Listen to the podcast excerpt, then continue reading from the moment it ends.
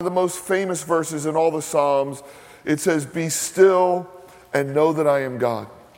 That psalm has been so impactful on my life. It's actually the only portion of scripture written anywhere on our building. It's right out in the atrium as you enter our facility.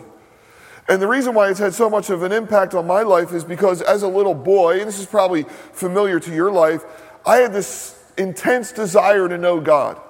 And I learned later from the book of Ecclesiastes that that comes from God, that, that we're not just flesh, we're not just, you know, eyes and ears and, you know, $2.99 worth of flesh, but that God put eternity within our hearts. There's a curiosity, there's a longing to know the God who created us.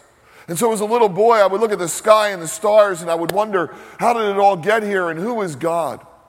The denomination I was raised in and and my parents, we didn't talk much about God. We had rituals and holy days and holidays, but I never knew God could be known.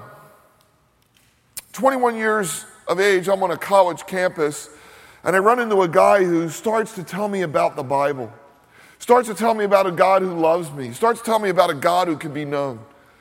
How Jesus died for my sins, and I was a lost sinner, and no matter how many good works I would do in life, I would never attain to righteousness, but Jesus had done that on a cross. So on a Friday night at a university, I gave my life to Jesus Christ. I was radically saved. That Sunday, I was going to attend my first service at a born again church. So Saturday night, and some of you may went through this last night, I tossed and turned. Was it going to be weird? What were they going to do? What would it be like? So I got there, and guess what? It wasn't really that weird. Uh, I just remember the music, and I'm thinking, oh my gosh, this is what it should have been like all along. If God was real, I think this is what the music would look like. I still remember the message. The pastor talked about angels. This is 35 years ago. Wasn't rele- relevant to my life, anything I was going through, but I thought, cool, angels. Yeah, I, I have heard about angels. I like to know about angels. But re- what really inspired me was the end of the service after it was all over. People actually hung around. The church I grew up in, it was like everybody out. People hung around for about an hour. I made my way back to a table where they had books, music, and tapes. And that's when it hit me God can be known. And I realized that I had misplaced desires. All my life, I had a curiosity to know. Uh, I got into karate at one time and became a Bruce Lee follower became a fanatic. I would drag people to bad neighborhoods, watch Bruce Lee movies, had to buy all the magazines, same with boxing, same with sports. And I realized that time this was all misplaced. The, the capacity in me was to know God. So this was my practice for the first year. I would go to service and I would go back to that table and I would either buy music, teaching tapes, or books about the Bible. And I started to learn about God. I started to read the Bible and I would see over and over again that God spoke. He spoke to Abraham, he spoke to Moses, he spoke to Elijah, he spoke to the prophets. And then I get to the New Testament and Jesus said, My sheep hear my voice. And then Hebrews says that God, who spoke to the fathers through the prophets, in these last days speaks through his son. God speaks to everyone. And I was learning in that first year, and I would say by the end of the first year, I knew a lot about God. But I can't say that I knew God. 35 years later, I can stand here and say, I know God. Now, I say it in all humility. Please don't misunderstand. I am not an insider with God any more than you can be, right? When I say I know God, it's like I have a thimble of seawater next to a vast ocean. Like Paul, one of the great saints who wrote a third of the New Testament, said, We see through a glass dimly, but one day we're going to see him face to face. As the years have played out, I've gotten to know God, His characteristics, what He's like. Everybody can know God. I mentioned Job last week. I think he's, he's a, a great test study for all of us. We all know Job's calamity.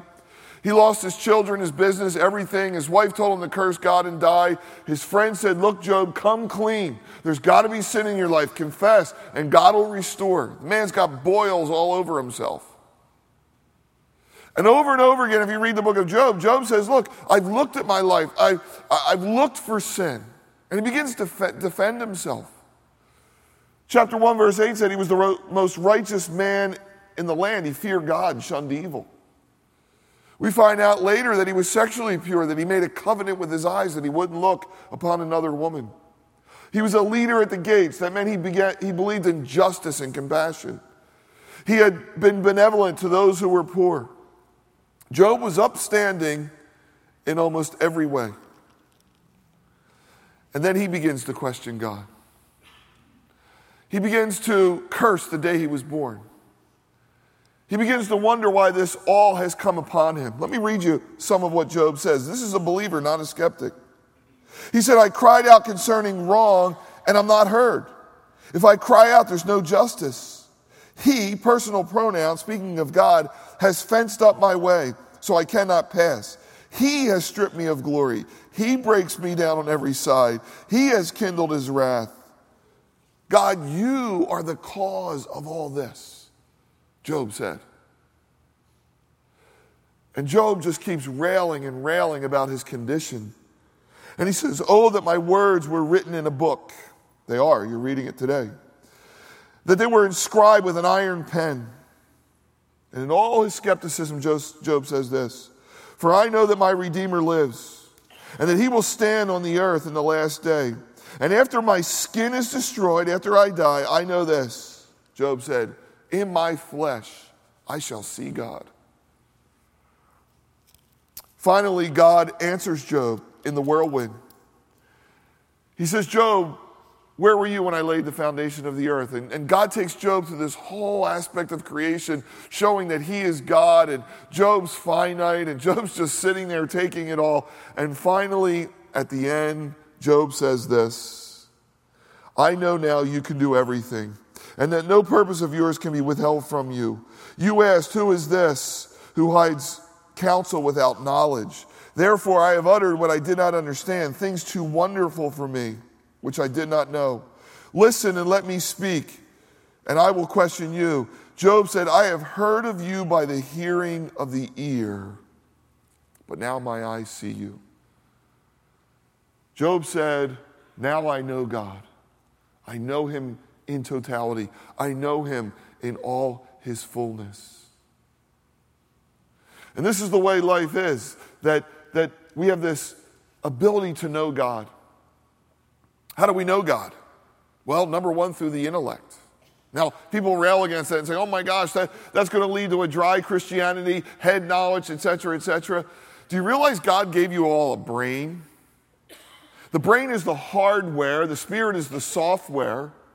We're told to have the mind of Christ. We're told to love God with all our soul, with all our strength, and with all our minds. I know my wife, I know her intellectually, I know her heart, and I know her through experience, but there is a part that is the intellect. Another way we know God is through the journey of life. Job is a great example. The people we meet bring us closer to God. We can see God in others. And then there are the spiritual disciplines fasting, prayer, solitude. But Psalm 46 brings us into another dimension. Psalm 46, 47, and 8 are a trilogy of victory psalms for Israel's defeat of the superpower that lived above them, the Assyrian army. I want to give you a little backdrop of the psalm. The Syrians had infiltrated Samaria, the 10 tribes to the north of Israel and Jerusalem. And they now had surrounded the city of Jerusalem and they were knocking on the door of the gates. They were going to besiege Jerusalem. Sennacherib is the head of the Assyrian army. You can read this in 2 Kings 18 and 19. And he gives a letter to Hezekiah, a godly king, that the next day they're going to invade and destroy Jerusalem. Hezekiah takes the letter into the temple. He says, Lord, you got mail. You got to do something about this. That night, an angel of the Lord went through the Assyrian army, 183,000 Assyrians were killed. And it was a great day of victory. After that victory, this is the song that they sung Psalm 46 God is our refuge and our strength. He's a help in trouble. Therefore, we will not fear, even though the earth be removed and the mountains be carried in the midst of the sea, though its waters roar and be troubled, though the mountains shake with trembling, there is a river whose streams make glad the city of God. Do you realize what they were saying? Metaphorically, they were saying, you know, we were surrounded by great armies. It was like the waters and it was like the mountains were going to go into the sea. What they were saying is the unthinkable was about to happen. That God's promise of a people and a land would be lost. And now God is our refuge, He's our strength in times of trouble. And there is a river that makes glad the cities of God. They go on to say, The holy place of the tabernacle of the Most High, God is in the midst of her. She shall not be moved. God shall help, help her just as the break of dawn. The nations raged, the kingdoms were moved. He uttered his voice, and the earth melted. The Lord of hosts is with us. The God of Jacob is our refuge. Come, behold the works of the Lord who has made desolations in the earth. He makes wars cease to the ends of the earth. He breaks the bow and cuts the spear in two. He burns the chariot with fire. And then it says, Be still and know that I am God. What a God story. God victorious for Israel.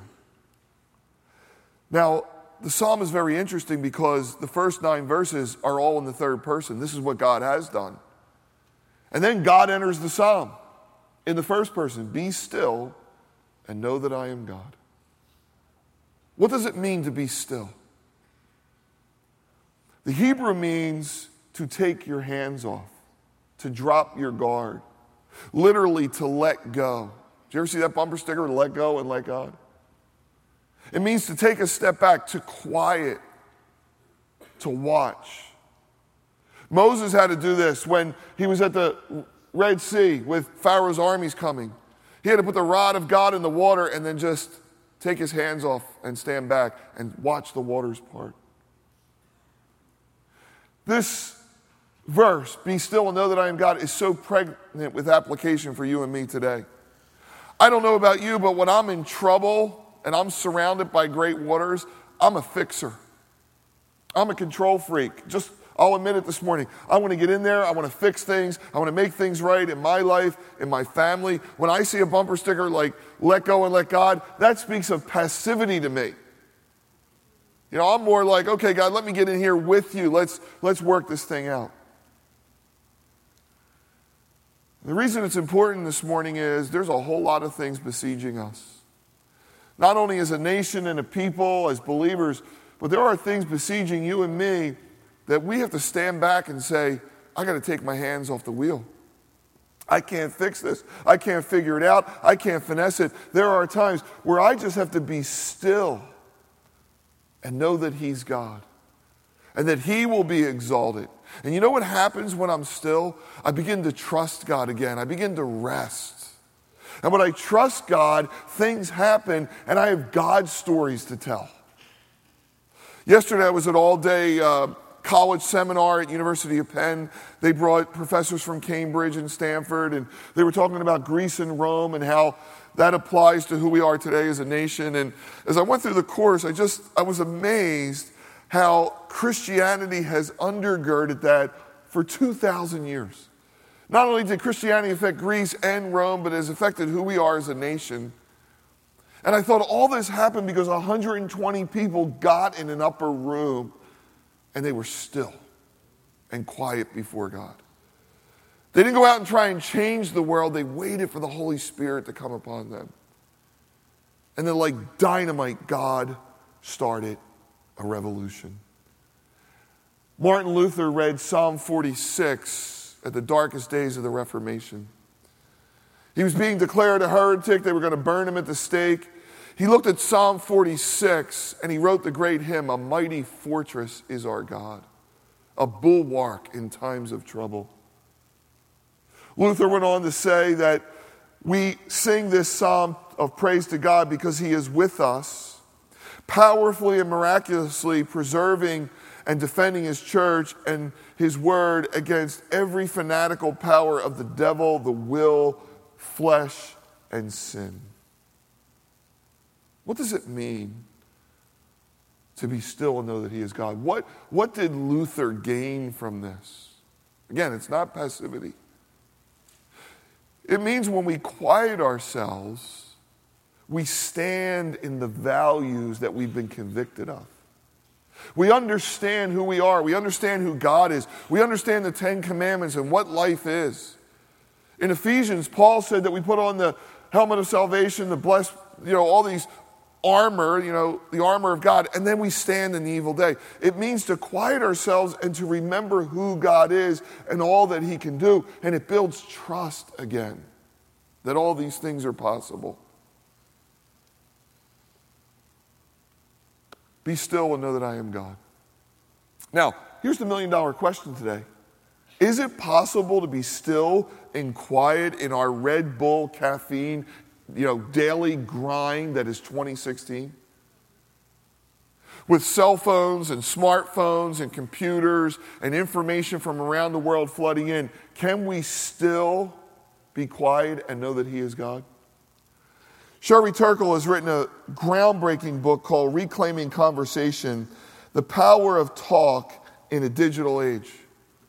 She has studied uh, conversation and information, how it affects human beings for the past 35 years. And she bases her whole book on Henry David Thoreau, who went to a cabin in Walden Pond, Concord, Massachusetts, and his goal was to live, to learn to live more deliberately among the noise of daily life. And he had three chairs as furniture in his living room. The first chair was the chair of solitude. Thoreau believed that when you were alone with yourself, you became more confident of who you were.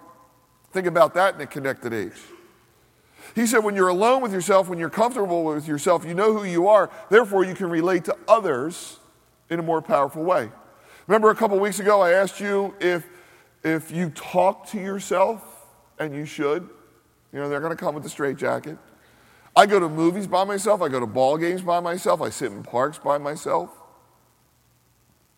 Thoreau said, when you have solitude and you're comfortable with yourself, you'll be a better friend. It's the second chair. You'll have something to offer to someone. And self reflection and friendship will give you feedback on your own life. And of course, the third chair was how we relate to society. I want to talk about this chair. I want to talk about solitude.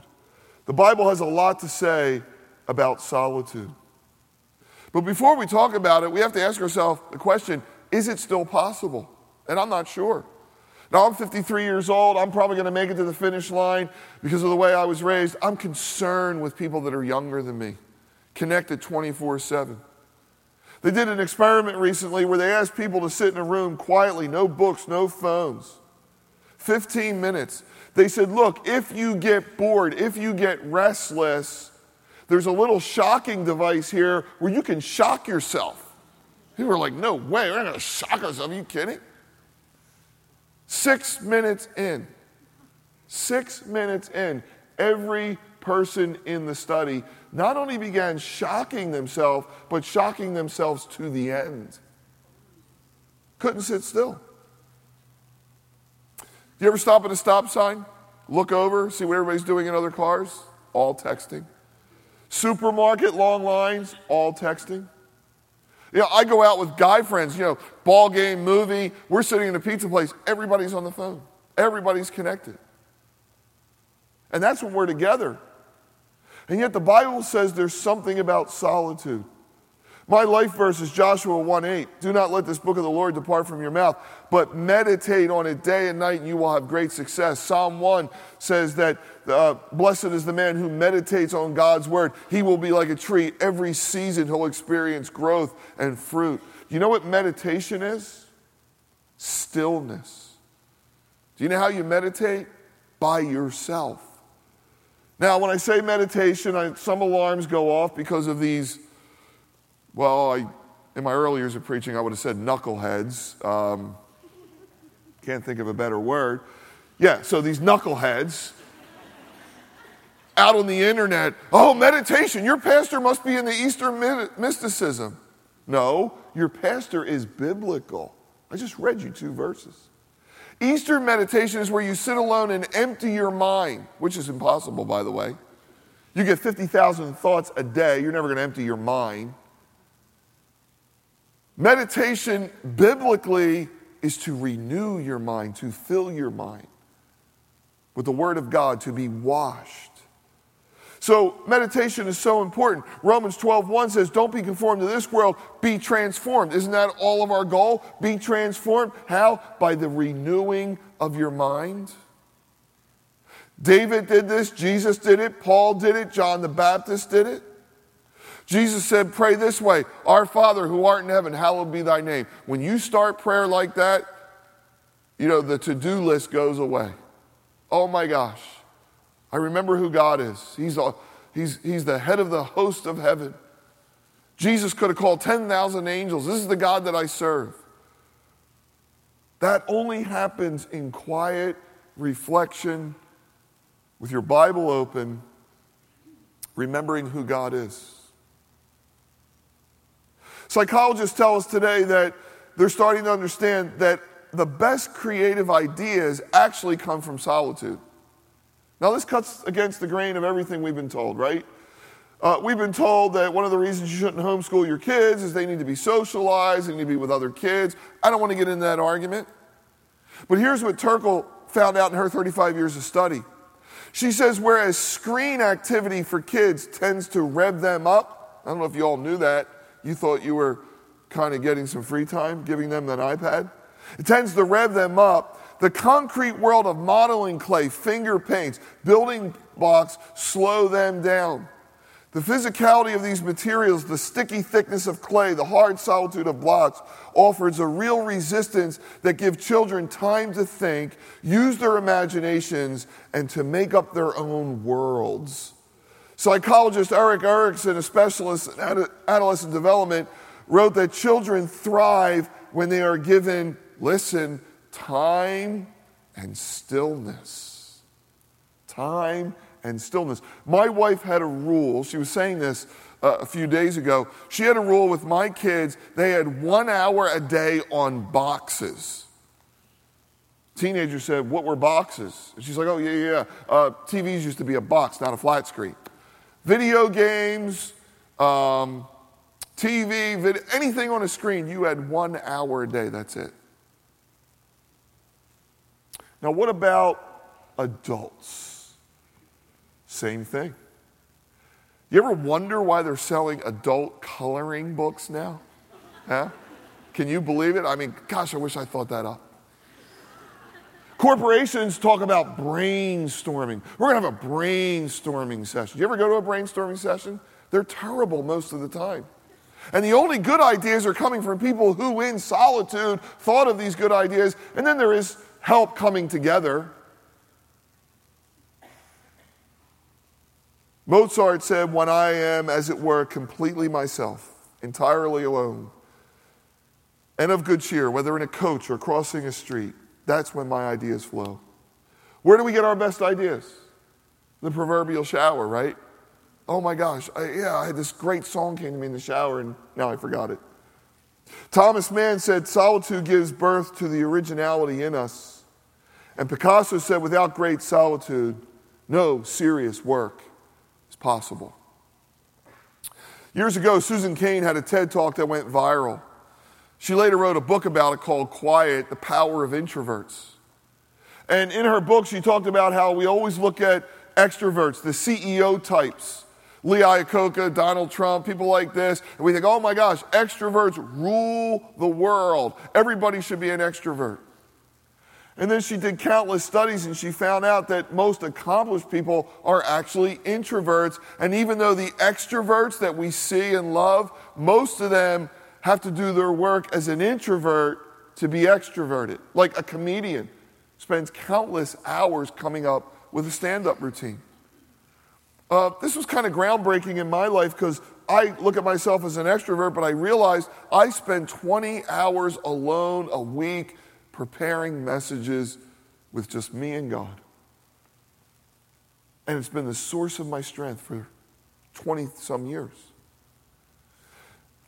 Now, if being still and quiet helps us to know God, if in the stillness we remember that He is God and He can defeat great armies, how do we do it?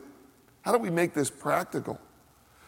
Um, I think Richard Foster is the expert in this area, or he started it in his book Celebration of Discipline.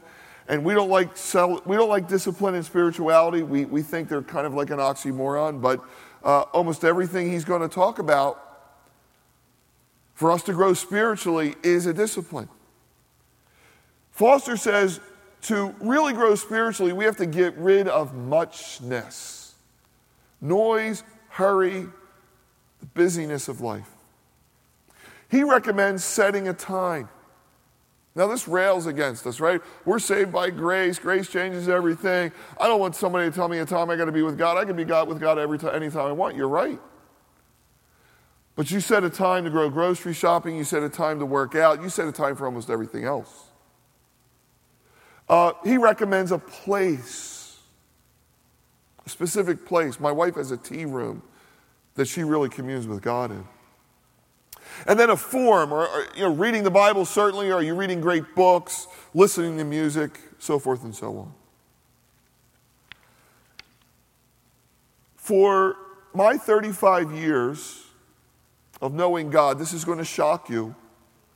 One of the great comforts of my soul and the stillness of my life has been music. You know, probably people think, oh, Pastor Bob's intellectual, he reads, you know, that's, that's his vein with God. You'd be surprised how much music has meant to me. Um, our arts team, my kids, my wife, you know, they'll find great music. And when they find it, I'm one of these people that locks onto it. You ever do that? So I don't know how to put great playlists together, but what I do is I lay in bed and I just repeat a song over and over and over again. We're going to play a song now by Audrey Assad, one of the great psalmists of our day. And I want you to sit back and listen to the words of this song. She says, Let it rise into a shout, into, into a cry. She says, I'm restless, I'm restless till I rest in you. Let me rest in you I'm restless, so restless, till I rest in you. So we're going to listen to this psalm, and I want you to reflect on the quality of your soul. And we're going to be quiet. Don't be tempted to look at your phone or some blue screen. We have no shocking device for you this morning. Let's be still and let's listen to God.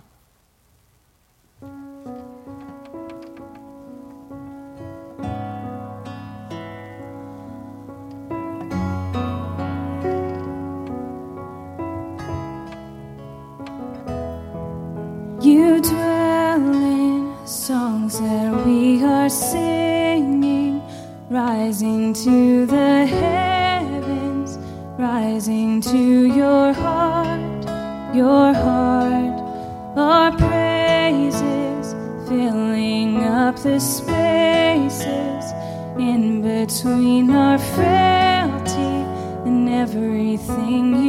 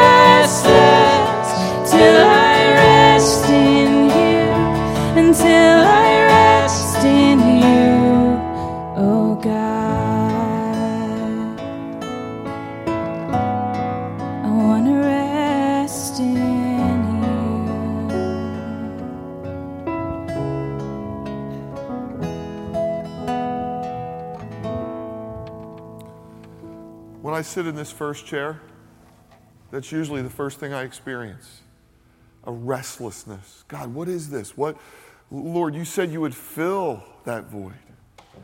And then I realize I haven't been resting in Him. I realize that that void is being filled once again with all external material things, and my soul begins to shrink. This is why you need to be still and quiet before God because you are spirit, soul, and body, and the soul is what's driving you. The soul is craving to be with God. The soul longs for communion. Dallas Willard said, You are a soul made by God, made for God, and made to need God, which means you are not meant to be self sufficient. That's why we came to Christ. What is running your life at any given time is your soul. Not external circumstances, not your thoughts, instincts, or feelings, but your soul. The soul is the aspect of your being that connects, integrates, and enlivens everything on in various dimensions of the self. The soul is the life center of all human beings. And no one modeled the soul better than Jesus. Now, Jesus was busy.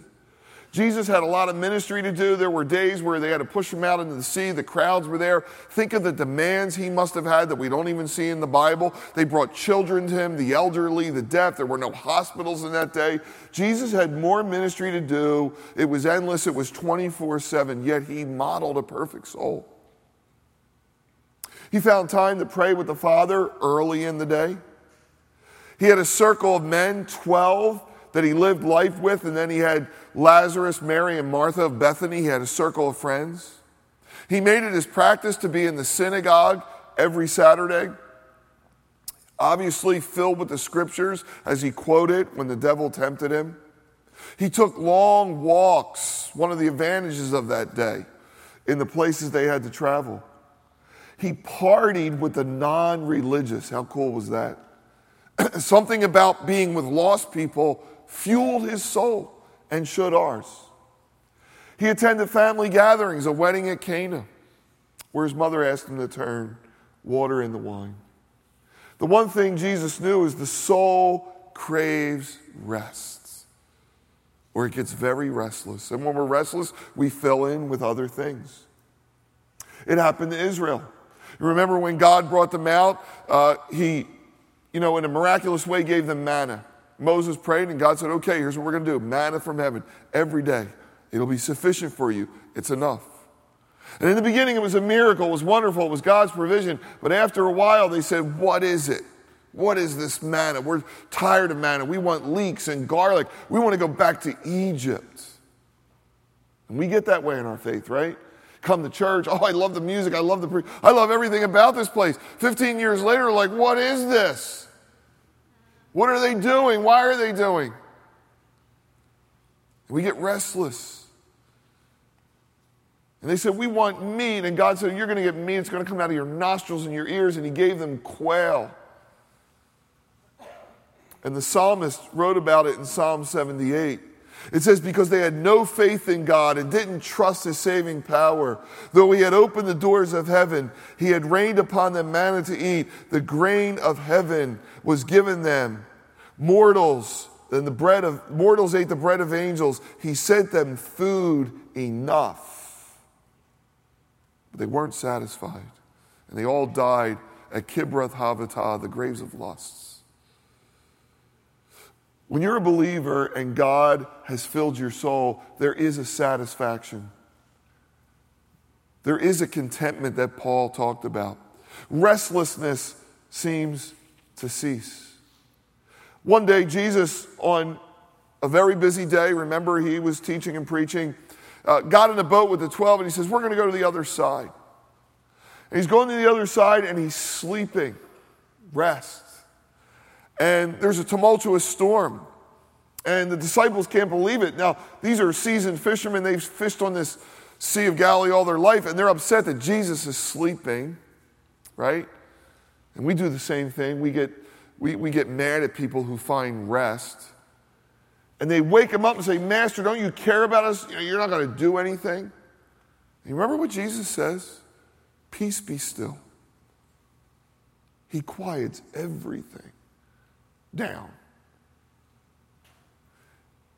In the Sermon on the Mount, he said, Seek first the kingdom of God and all its righteousness, and everything you're restless about will be added to you.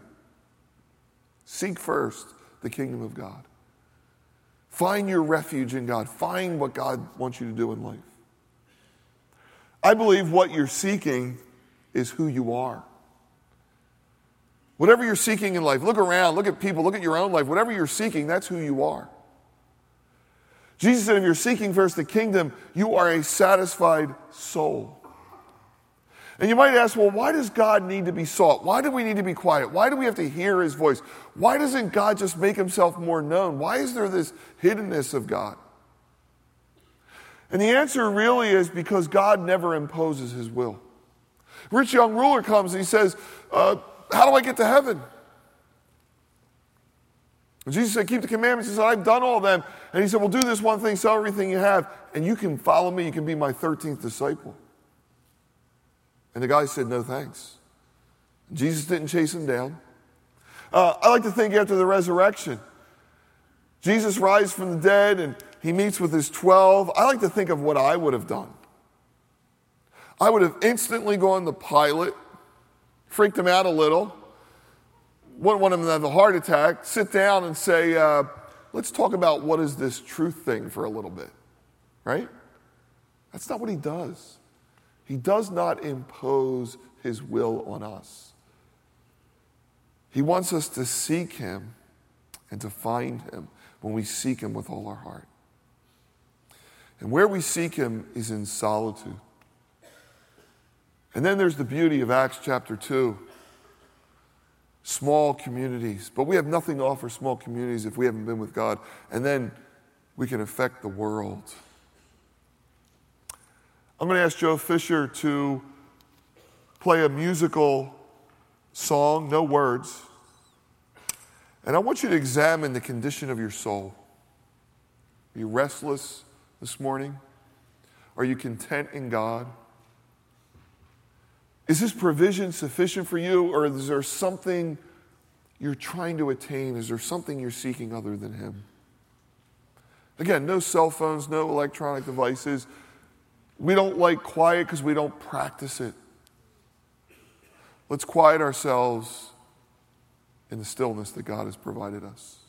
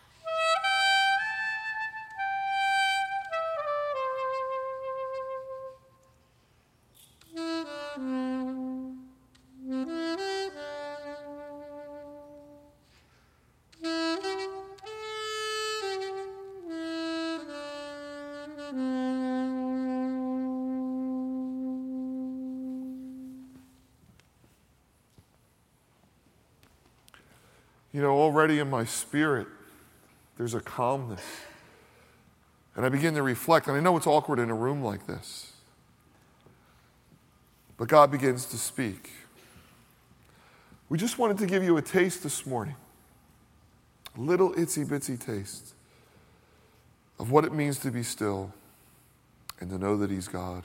And it makes all the difference. Because when you come out of that stillness, the trouble's still there. The battle's still raging, but you found a refuge within that trouble. The one who would cover you with his wings. It's a beautiful place to be. I want to encourage you. In the bookstore, we have a rack on books about spiritual disciplines and ways to do some of this stuff. Whether it's music or it's books or the Bible, uh, whatever type of aloneness you have, it'll lift your spirits and it'll lift your soul. So let's stand together.